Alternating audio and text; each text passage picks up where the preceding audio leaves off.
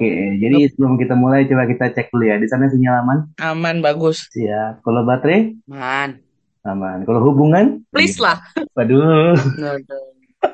Oke, jadi mari kita mulai. Hai, mana saudara benar ya And welcome to this podcast. Jadi ini gua masukin lu menjelang episode ke-100 dari podcast Rantau. Jadi Oh, eh, bentar lagi ada kali gue masukin lu ke episode ke-44 atau 45 gue lupa. Oke, jadi sebelum kita uh, mulai, jadi silakan lu intro yourself, kenalin diri lu nama siapa, usia lu usia lu berapa, sang kesibukan lu ngapain sih? Oke, halo semuanya. Perkenalkan, saya Eres Metio atau Shimatio atau Era atau Rara. Aku lebih suka dipanggil Rara sekarang. Em, kesibukan adalah bekerja tentunya. Yang pekerjaannya adalah classified. Tidak boleh di-share. Oke, Eh, siap. umur, umur sebentar lagi akan ulang tahun. Jadi em, saya masih 17 tahun aja. Sebut Waduh. Kayak rata-rata di Sebut saja generasi, 17. kayak gini generasi generasi kita bagi kaum kaum hawa ada sungkan ya untuk menyembuhkan usia ya. Eh, nggak sungkan sih, cuman lebih ke arah males aja. Oh, malas Nggak aja. nggak apa-apa sebenarnya, cuma kayak mager aja gitu orang tahu umur ya nggak sih, Iya, oke. males. Jadi sebelumnya ini gue udah ngajakin lu di dua episode sebelumnya. Jadi usus, usus di podcast Rantau, gue udah ngajakin orang ini di episode ke-20-an, 21 kayaknya. Di season kedua, Oh, kita tentang perjalanan dia ngerantau di Cina bagaimana, nanti silakan kalian dengerin. Eh, jadi gue ada series khusus nih di podcast Rantau. Nah, jadi kalau di hmm. khusus ini, gue uh, kasih nama itu fenomena rantau. Jadi hitungannya kayak fenomena apa sih yang oleh anak rantau rasakan gitu. Nah, salah satu salah Oh, duanya yang kita bahas sama lu ini, jadi kita mulai dengan topik yang utama yang lu rasakan sebelumnya, yang tanda kutip lu merasa culture shock, di mana kayak lu pertama kali ngerantau langsung bekerja di Cina, itu hmm. yang untuk lebih rincinya silakan kalian dengerin di pengalaman dia kemarin merantau dapat cuan, pengalaman dia di Cina bagaimana. BTW ini udah setahun ya lu ya di Cina ya? Iya, udah udah udah dikit lagi sih, dikit lagi setahun, Hmm, bulan berapa kak? tinggal beberapa hari. Karena Oh, oke oke. karena gue ingat gue terbang ke sini tuh 29 April 2022. Hmm, oke siap. Nah, kalau kata shock lu yang lu rasain banget gitu loh, apa? Culture shock di sini em, mungkin karena gue jurusan gue adalah sastra Cina, jadi eh, waktu pindah ke sini gue tuh nggak ada shock sama sekali ya. Kayak kurang lebih gue tuh udah tahu semuanya gitu loh, kayak budaya mereka, karakteristik atau apa segala macam itu udah udah ini sih udah biasa. Cuman lebih ke arah tiap wilayah itu eh, punya jenis makanan yang berbeda-beda. Jadi kan kalau Cina tuh dibagi eh, bagian utara dan bagian selatan. Dan gue selalu paling suka makanan di Cina Selatan. Hmm, bisa lu spesifikkan kira-kira kalau saya Cina itu lebih spesifik lebih ke mengarah ke makanan asam atau mungkin manis atau mungkin lebih suka ke pahit apa bagaimana? eh kalau makanan di Cina Selatan itu rasanya lebih gurih ya, gurih pedes yang eh, mirip sama makanan Indonesia. Karena kan emang makanan di Indonesia banyak dipengaruhi oleh eh, orang-orang em, China di selat, eh, orang-orang China Selatan yang berimigrasi ke Indonesia. Jadi kalau misalkan pergi ke China di bagian selatan, itu pasti rata-rata makanannya cocok sama lidah kita. Sedangkan kalau di utara itu makanannya itu lebih ke arah hambar, nggak ada rasanya, dingin dan eh, ya kurang enak lah. Berarti sekarang ini posisi lu lagi di Cina bagian mana nih? Gue hidup di utara, tapi sekarang saat ini saat lagi em, bikin podcast sama lo ini lagi ada di selatan. Oh, lagi ada kerjaan berarti lu di selatan ya. Iya, Hmm. Nah, pasti lu sendiri itu. Bagaimana sih cara lu bisa mengatasi kata tersebut gitu? Apakah lu punya strategi khusus gitu yang bisa menyus yang un- untuk membantu lu uh, menyesuaikan diri dengan budaya dan kebiasaan di sana? Oh, sebenarnya dulu tahun lalu waktu gue mau terbang ke sini, gue pikir kayak, oh China ya semuanya ada di China kayak dan kehidupan di sini kurang lebih sama aja kayak di Indonesia. Jadi gue nggak perlu bawa eh, perlengkapan apa pun yang spesifik punya Indonesia. Terlebih kayak misalkan segampang-gampang tuh sambel atau apa pun itu. Gue pikir dulu gue nggak perlu bawa dan makin ke sini kemarin setengah tahun setelah gue hidup di sini, gue merasa banget butuh sambal botol, yaitu sambal sambal botol. Kita perlu sebut merek gak nih? Pokoknya sambal Waduh. botol yang sambal sambal ekstra pedas gitu, sambal Oh, sambal saus gitu loh. ya, ya, ya. Ya dulu gue pikir kayak gue nggak perlu bawa gituan dan bahkan Indomie, Indomie tuh di sini, aduh, nggak ada masalahnya. Di sini nggak punya. Iya. Ya, Walaupun bisa dibilang kalau saya untuk Cina, Jepang kan tanda kutipnya eh, merupakan negara yang banyak mengkonsumsi mie ya. Tapi tetap aja rasanya ya. kayak kurang enak aja gitu di tes diri dahulu ya Raya. Kurang, kurang banget karena karena di sini makanannya itu kayak mie-nya tuh rasanya tuh nggak nyampur ya. Jadi kayak em, kita nyobain merek apa pun nggak akan seenak mie bungkus di Indonesia. Emang udah dari bocah, emang udah mengkonsumsi MSG begini ya.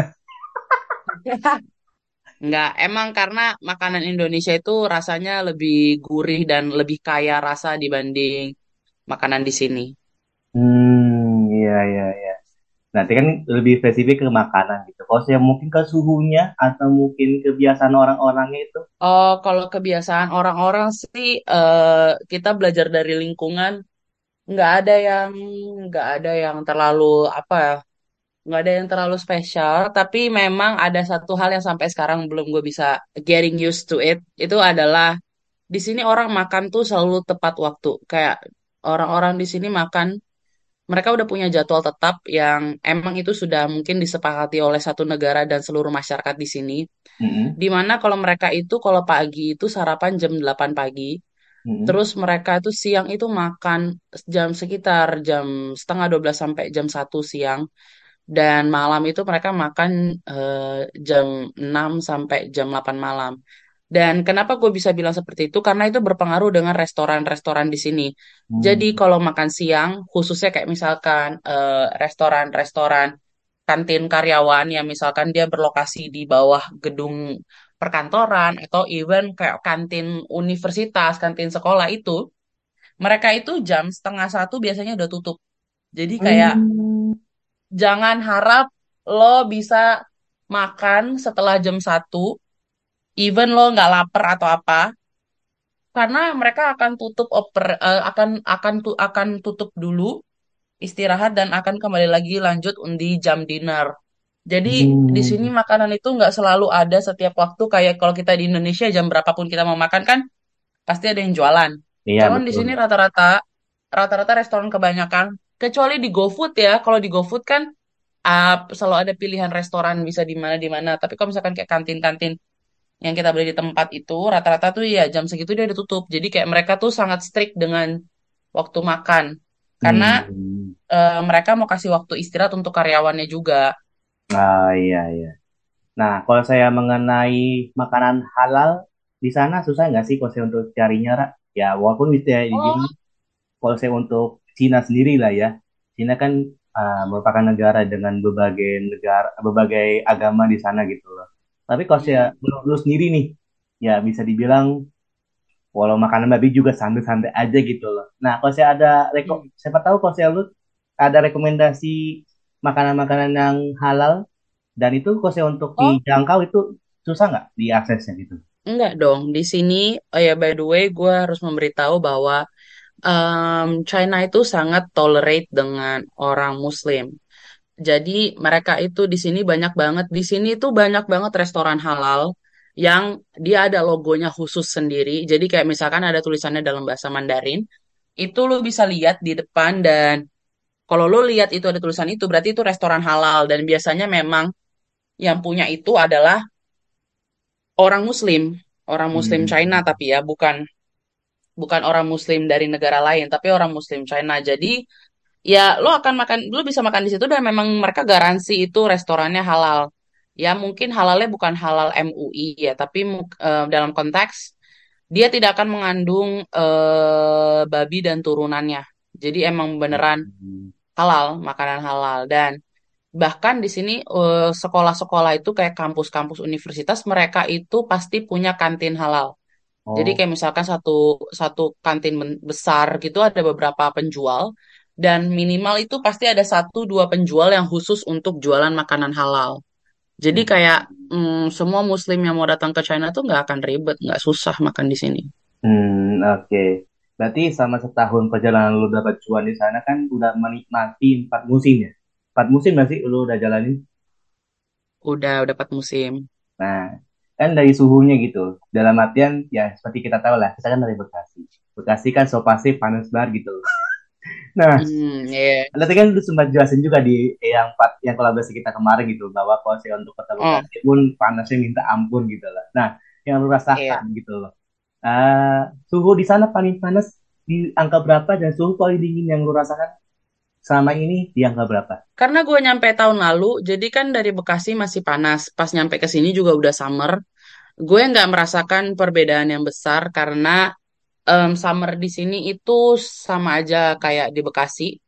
Tapi masalahnya ada beberapa hari di mana memang eh, panasnya itu bahkan nggak ada angin. Jadi kayak kita di luar itu berdiri diem aja bisa keringetan karena kayak di oven gitu ya. Karena emang em, hawanya panas banget dan bahkan eh, nggak ada angin ya. Tapi itu sebenarnya tuh cuman di angka 38 derajat gitu loh. Gue pernah sampai di titik di mana gue berdiri diem doang di luar waktu gue nungguin temen gue dan Mm-mm. baju gue basah keringetan Mm-mm. karena summernya waktu itu sepanas itu. Tapi em, kalau mungkin dibandingin sama Bekasi, ya itu sebenarnya biasa aja gitu, nggak ada apa-apanya. Cuman karena di sini, iya, cuman karena di sini lebih sering winter, maksudnya kayak eh, cuaca dinginnya lebih banyak dibanding cuaca panas, ya itu tuh buat orang-orang di sini tuh sangatlah panas, sangat teramat panas gitu loh. Jadi kayak ya bedanya tuh terlalu jauh gitulah. Ya maksudnya dalam artian yang lu rasakan aja gitu, Ra. Di suhu paling tinggi di suhu berapa dan suhu paling rendah di suhu berapa. Suhu paling rendah, eh suhu paling tinggi itu ya itu tiga puluh tujuh tiga puluh tujuh tapi panasnya tuh nggak bisa disamain sama panas di Indonesia karena itu tadi gue Hmm. bilang Mm-mm. eh, apa namanya dia tuh hawa panas dan nggak ada anginnya gitu bahkan anginnya pun panas gitu Oke. sedangkan suhu paling rendah kemarin gue rasain baru banget bulan Desember Januari itu sampai di minus 17 Waduh. Oke, Iya jadi ini kita minus taping tujuh pas minus 17. Oke, jadi ini kita kolaborasi pas tanggal 14 April 2023. Dan ini kondisinya di China di China itu apa? Musim apa? Em, sekarang udah spring sih, udah spring. Jadi kayak em, sekarang suhu di sini, em, kalau di utara itu suhunya ya masih sekitar 15 derajat. Tapi kalau di selatan itu udah suhunya udah nyampe 25 derajat.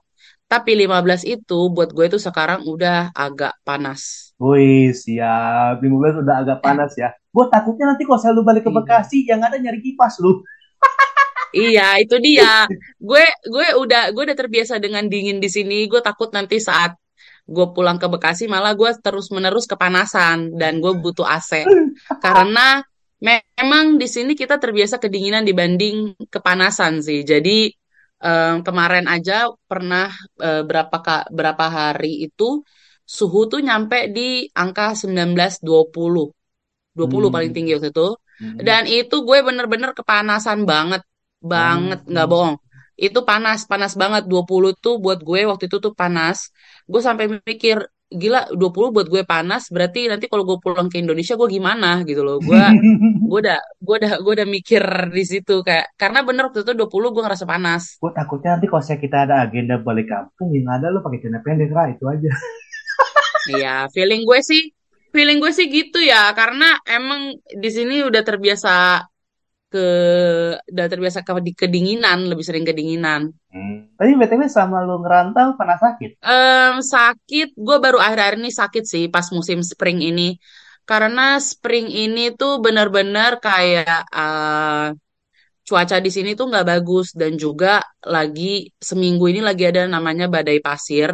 Mungkin itu juga udah masuk di berita segala macam karena ada badai pasir dari Mongolia yang terbang dari Mongolia nyampe ke wilayah lain bener-bener yang membuat di sini tuh langitnya tuh warna kuning. Saking itu badai pasirnya lumayan tebel debu Hmm. pasirnya. Dan itu lumayan berpengaruh sama eh, kesehatan sih. Jadi kayak eh, batuk, pilek, eh, terus sakit tenggorokan gitu-gitu. Hmm, ya, ya, ya, oke. Nah, mengenai budaya, apa sih yang lu rasakan gitu? Perbedaan utama antara budaya di Indonesia dengan Cina ini, apa menurut lu perbedaan utamanya? Budaya ya, budaya mm, satu sih di sini orang semuanya tepat-tepat waktu dan Oke. kita dan kita mainannya hitungannya menit. Jadi kayak misalkan Oh. em, gue suka karena itu gue terbiasa itu gue udah terbiasa di eh, dari Indonesia memang udah kebiasaan gue kayak misalkan gue selalu tanya orang lo butuh berapa menit, lo butuh berapa menit? Dan di sini juga kayak gitu. Kayak misalkan eh, mereka tuh selalu estimate waktu misalkan dari satu tempat ke tempat yang lain oh ya itu butuh 20 menit atau 30 menit. Kayak kita em, sangat tepat-tepat waktu dan bahkan kayak contoh kita ketemuan kumpul ter- terlebih kalau misalkan acaranya formal ya kegiatan eh, kantor. Karena gue banyak interaksi sama gue banyak interaksi sama orang-orang eh, lokal di sini Em, biasanya kalau kita misalkan janjian jam 9 pagi eh, minimal itu beberapa orang tuh udah nyampe jam delapan lima puluh jadi kayak misalkan lebih baik nunggu daripada ditunggu gitu sih Iya. Berarti di sana nggak ada yang istilah sebat dulu ya? nggak ada Nggak ada ya? Oke. Nggak Ada lagi ada nggak? nggak ada Ada lagi nggak yang lu rasakan gitu? Eh, sama di sini orang tuh hospitality-nya bagus sih dan mereka tuh kalau ada apa-apa tuh benar-benar well prepared banget. Eh, Hmm. contoh kayak misalkan dia bikin event atau apa, enggak yang dadakan dan benar-benar semuanya tertata rapi dan bahkan kalau misalkan ada kegiatan, mereka mau itu semua rapi eh, misalkan seminggu sebelum atau apa segala macam. Jadi kayak enggak enggak yang mepet-mepet atau kayak "Ah, bisa lah nanti-nanti gitu-gitu loh tuh enggak gitu mereka. Mereka maunya kayak everything should be well prepared. Hmm. Oke. Nah, menurut lu sendiri nih, bagaimana sih cara mengatasi perbedaan tersebut dalam kehidupan sehari-hari? Misalnya dalam artian kayak berinteraksi dengan teman lu, rekan kerja lu, dan masyarakat di sekitarnya gitu, gimana cara mengatasinya pasti lu? Kalau yang urusan makan, jam makan itu gue nggak bisa ya. Sampai sekarang em, jam makan gue, makanya kalau misalkan kayak pergi-pergi dengan orang-orang lokal di sini, gue nggak bisa ngikutin pace jam makan mereka karena mereka selalu makan jam 12 setengah satu. Jadi misalkan kayak pukul segitu gue biasanya belum bisa makan. Jadi gue biasanya makan sedikit dan mereka kalau dinner juga juga cepat banget. Itu itu eh, gue udah setahun di sini gue nggak bisa tetap ngikutin itu. Tapi kalau yang lain kayak em, justru gue lebih suka sih karena jadinya lebih tertata dan mereka juga selalu ngejar-ngejar kita kan mereka follow up kita. Jadi eh, apa ya di satu sisi itu malah jadi jadi ke guenya dampak yang baik gitu loh. Berarti kalau untuk lebih ke interaksi gitu aman berarti ya? aman banget gak ada masalah lah. Di sini orang-orangnya juga di sini orang-orang tuh baik banget sama orang asing. Jadi kayak eh, mereka akan eh, berusaha membantu kita sebisa mungkin ya. Mungkin walaupun mereka nggak bisa bahasa Inggris ya. Jangan harap mereka bisa bahasa Hmm. Inggris. Ya itu maksudnya. cuman maksud Ya gimana itu? Oh eh kalau kalau bahasa kalau bahasa memang gue dari awal datang kan gue nggak bisa bahasa Mandarin. Cuman gue benar-benar paksa diri gue setiap saat setiap waktu gue gue ngomong bahasa Mandarin dan segala macam dan sekarang dalam waktu setengah tahun gue udah bisa eh, ngomong bagus Hmm, berarti udah bisa di taraf fluent berarti ya? Iya, considered as fluent mungkin udah bisa dibilang gitu ya, karena memang benar-benar gue setiap hari eh, counter counter dengan bahasa itu dan bahkan Hmm. ngomong sama orang lokal. Even kalau orang eh, yang kerja sama sama gue bisa bahasa Inggris, biasanya gue minta mereka untuk ngomong dalam bahasa Mandarin. Jadi kayak mm, gue terus belajar dan mendapatkan kosa-kosa kata baru. Hmm, oke. Nah, so pasti kalau yang lu ngerantau, pasti ada lah ilmu yang lu dapatkan gitu. Nah, kalau saya lu sendiri, ada nggak sih kebiasaan atau tradisi baru yang lu pelajari di sana gitu? Dan hal tersebut itu yang lu sukai itu apa? Kebiasaannya atau mungkin tradisinya? Eh, tradisi ya, paling sejauh ini yang lagi gue pikirin sekarang adalah eh, tradisi makan di sini. Tetap Oh, tetap tetap. ngomongin makan karena gue baru karena gue baru habis dinner sama orang-orang di sini. Jadi itu yang lagi gue inget sekarang. Eh makan ya. paling karena makan. Jadi tuh makan di sini orang-orang itu apalagi terlebih dinner. Di dinner tuh di sini pasti minum alkohol, nggak mungkin nggak alkohol. Tapi gue nggak minum karena eh, alkohol mereka di sini levelnya mm, luar biasa. Hmm. Tapi eh, di sini adalah kalau mereka misalkan karena kita, karena gue lebih sering datang sebagai tamu, eh, mereka itu suka banget memastikan bahwa tamu mereka itu eh, kenyang dan nggak pulang nggak kecewa gitu. Hmm. Jadi kayak mereka tuh sering banget kayak misalkan piring kita, mereka tuang makanan ke piring mereka, eh ke piring kita, sorry. Mereka selalu tuang makanan ke piring mereka kita dan jika kalau misalkan mereka tuang makanan ke piring kita, kita harus balas itu juga. Jadi Hmm. kayak sometimes eh kayak misalkan ada orang yang nge-scoop makanan dari kan kalau makan kan di sini pakai meja bundar ya. Jadi Hmm. makan tengah gitu istilahnya kalau di Indo. Jadi kayak mereka nge-scoop makanan ke piring kita, eh, gue akan bilang makasih, terus nanti beberapa menit kemudian gue akan nyendok nah, eh, makanan juga dari tengah ke piring mereka dan mereka juga akan biasanya akan really thankful for it karena em, itu emang ada budayanya di mana kayak kalau misalkan kita nambahin lauk ke piring orang tuh kayak bentuk kita tuh perhatian sama dia dan juga eh, memastikan dia tuh em, sebagai tamu tuh te, apa te fit well pasti Hmm. bahasa Indonesianya itulah pokoknya. Terus Oke, oke, oke. ya terus udah gitu kayak em, ah ya ada satu budaya di sini yang memang gue sampai sekarang not getting used to it. eh di sini tuh kalau pesan makanan tuh harus banyak banget, Hmm. banyak banget yang itu harus sisa. Oh Jadi di sini makan itu, iya, di sini makan itu harus sisa, nggak boleh habis. Karena kalau habis berarti tandanya lo nggak kenyang. Sedangkan kalau sisa berarti lo kenyang. Hmm. Oke. Iya. Jadi di sini eh, suka kayak misalkan makan tuh bener-bener pasti berlebih yang akan sisa banyak. Jadi eh, biasanya itu akan sisa banyak di atas meja itu. Ya, Cuman memang itu adalah budaya mereka di mana mereka tuh memesan lauk harus banyak banget untuk memastikan memang tamu mereka itu yaitu tadi dapat makanannya cukup dan kalau bisa berlebih dan kalau mereka misalkan pulang piringnya masih bersisa atau apa berarti mereka kenyang. Di sini Hmm. kayak gitu budayanya. Oh Dan paling lucunya di sini eh, di sini itu adalah kalau makan itu lauk duluan. Hmm. Gue udah mulai gue udah mulai terbiasa dengan ini makanya tadi gue juga di sepanjang jalan gue udah kayak agak hmm, gimana ya kalau gue balik Indo gue gimana kalau gue balik Indo gitu loh karena di sini tuh makan itu selalu lauk duluan, selalu lauk duluan. Jadi kayak mereka ngehidangin contoh nih lo makan nasi Padang lah, lo makan nasi Padang eh yang disediain itu tuh lauknya duluan kayak rendangnya lah, telurnya lah, em, apa ayam popnya lah segala macam. Dan itu lo harus makan itu dan nanti nasi akan dihidangin terakhir. Dan eh, makanan penutupnya itu nasi, mie atau roti itu beda-beda tergantung dengan wilayah kota provinsi di China. Hmm. Contoh kayak misalkan kalau lo di utara biasanya mereka yang terakhirnya tuh nasi. Kalau lo di selatan yang terakhirnya tuh mie atau roti. Eh, sorry kebalik. Kalau misalkan di usla- di utara tuh yang duluan tuh mie atau roti, eh, yang di utara itu tepung, mie atau roti, kalau di selatan itu nasi. Jadi Hmm. biasanya lo nasi itu dimakan bukan bersamaan dengan lauk, tapi di akhir setelah Hmm.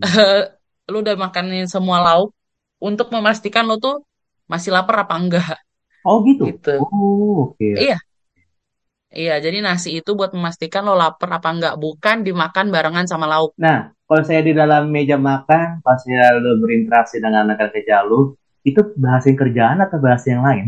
Enggak, di sini kalau makan itu enggak bahas kerjaan, udah udah bahas yang lain, kayak ngobrol, ngobrol-ngobrol aja gitu, ngobrol-ngobrol biasa. Jadi Hmm. makan itu udah lebih ke arah eh, lo eh, apa ya, menyambut tamu, kumpul-kumpul gitu loh, bukan lagi ngebahas terkait kerjaan atau kayak istilahnya formal dinner gitu nggak. Di sini nggak gitu. Jadi kayak makan itu adalah makan untuk lo nyambut tamu dan segala macam.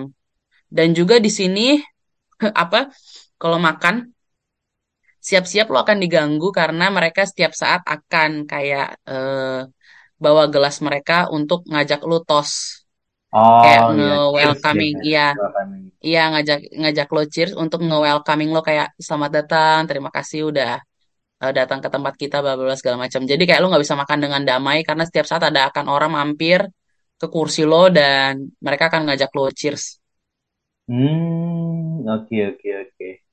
Nah, tuh lu pernah rasain kesalahan gak sih yang lu lakuin ke, lakukan ketika ternyata lu nggak paham gitu loh budaya dan kebiasaan itu di negara tersebut gitu. Tadi kan lu udah sempat notice kan ya dalam artian kayak untuk mengenai budaya jam makan lu masih belum bisa menyesuaikan gitu loh.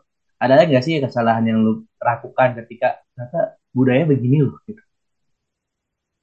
Eh, gue rasa itu bukan kesalahannya. Di sini orang kan toleransinya tinggi, kayak terlebih kalau lo orang asing, mereka nggak akan expect lo untuk eh, memiliki mengetahui eh, budaya mereka secara detail. Tapi mereka kan sangat grateful dan mereka kan senang sang- sangat senang kalau misalkan lo ngerti budaya mereka. Mm-mm. Contohnya tahun lalu dulu, em, karena tahun lalu kan dulu gue baru datang, jadi gue belum pernah ikut formal dinner eh, kayak di round table gitu. Itu eh, waktu gue eh, diajak tos, gue nggak tahu kalau misalkan gelas kita tuh harus lebih rendah daripada orang lain. Amin kan lo tahu level, lo tahu kan level lo dengan level orang yang ngajak lo tos itu apa.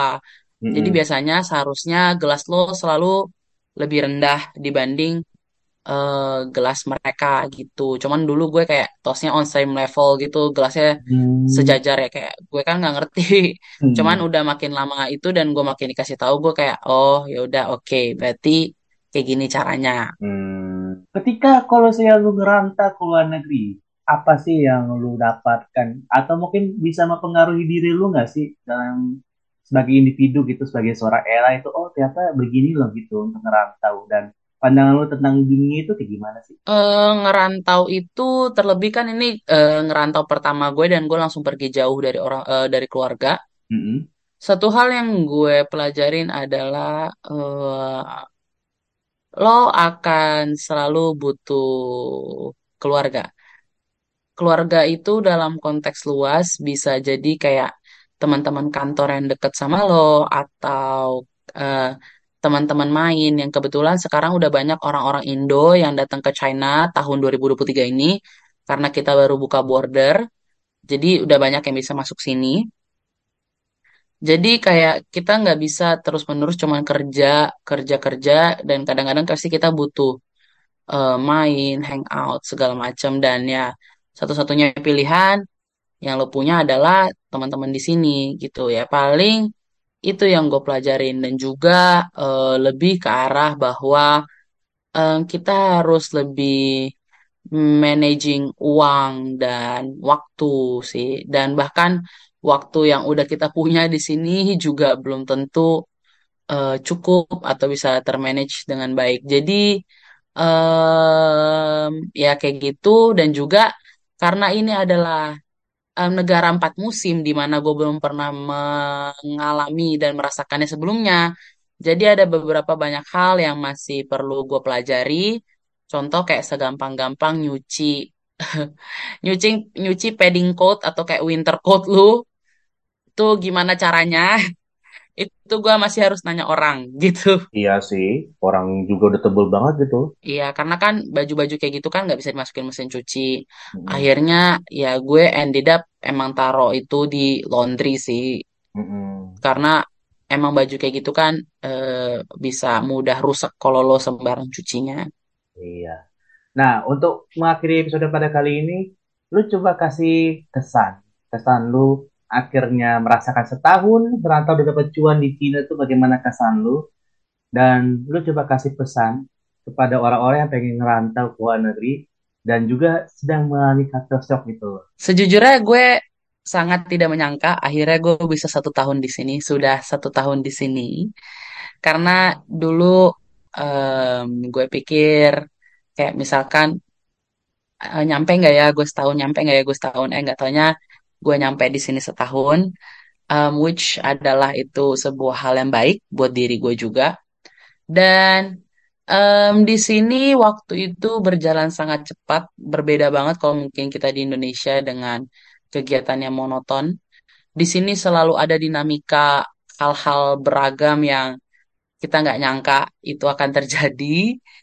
Jadi itu hanya bisa dinikmati aja dan jangan lupa untuk punya em, bala bantuan, bala bantuan untuk emotional support di mana itu sangat penting karena kita di sini hidup sendiri dan tentunya kita butuh emotional support ya terlebih khususnya dalam bentuk manusia yang bisa kita em, telepon atau bisa kita ajak ngobrol dan segala macam dan menceritakan hari-hari karena bertahan di negara sendiri dekat dengan keluarga eh, sendirian, independen itu berbeda dengan bertahan diri sendiri di luar negeri dan jauh dari keluarga segala macam. Jadi ini levelnya berbeda, makanya gue menyarankan supaya em, untuk yang merantau atau akan merantau